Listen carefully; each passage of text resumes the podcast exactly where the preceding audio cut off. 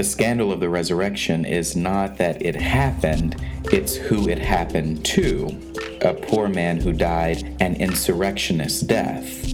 More than just being born to impoverished people in the incarnation, the fact that God chose Jesus to resurrect is countercultural.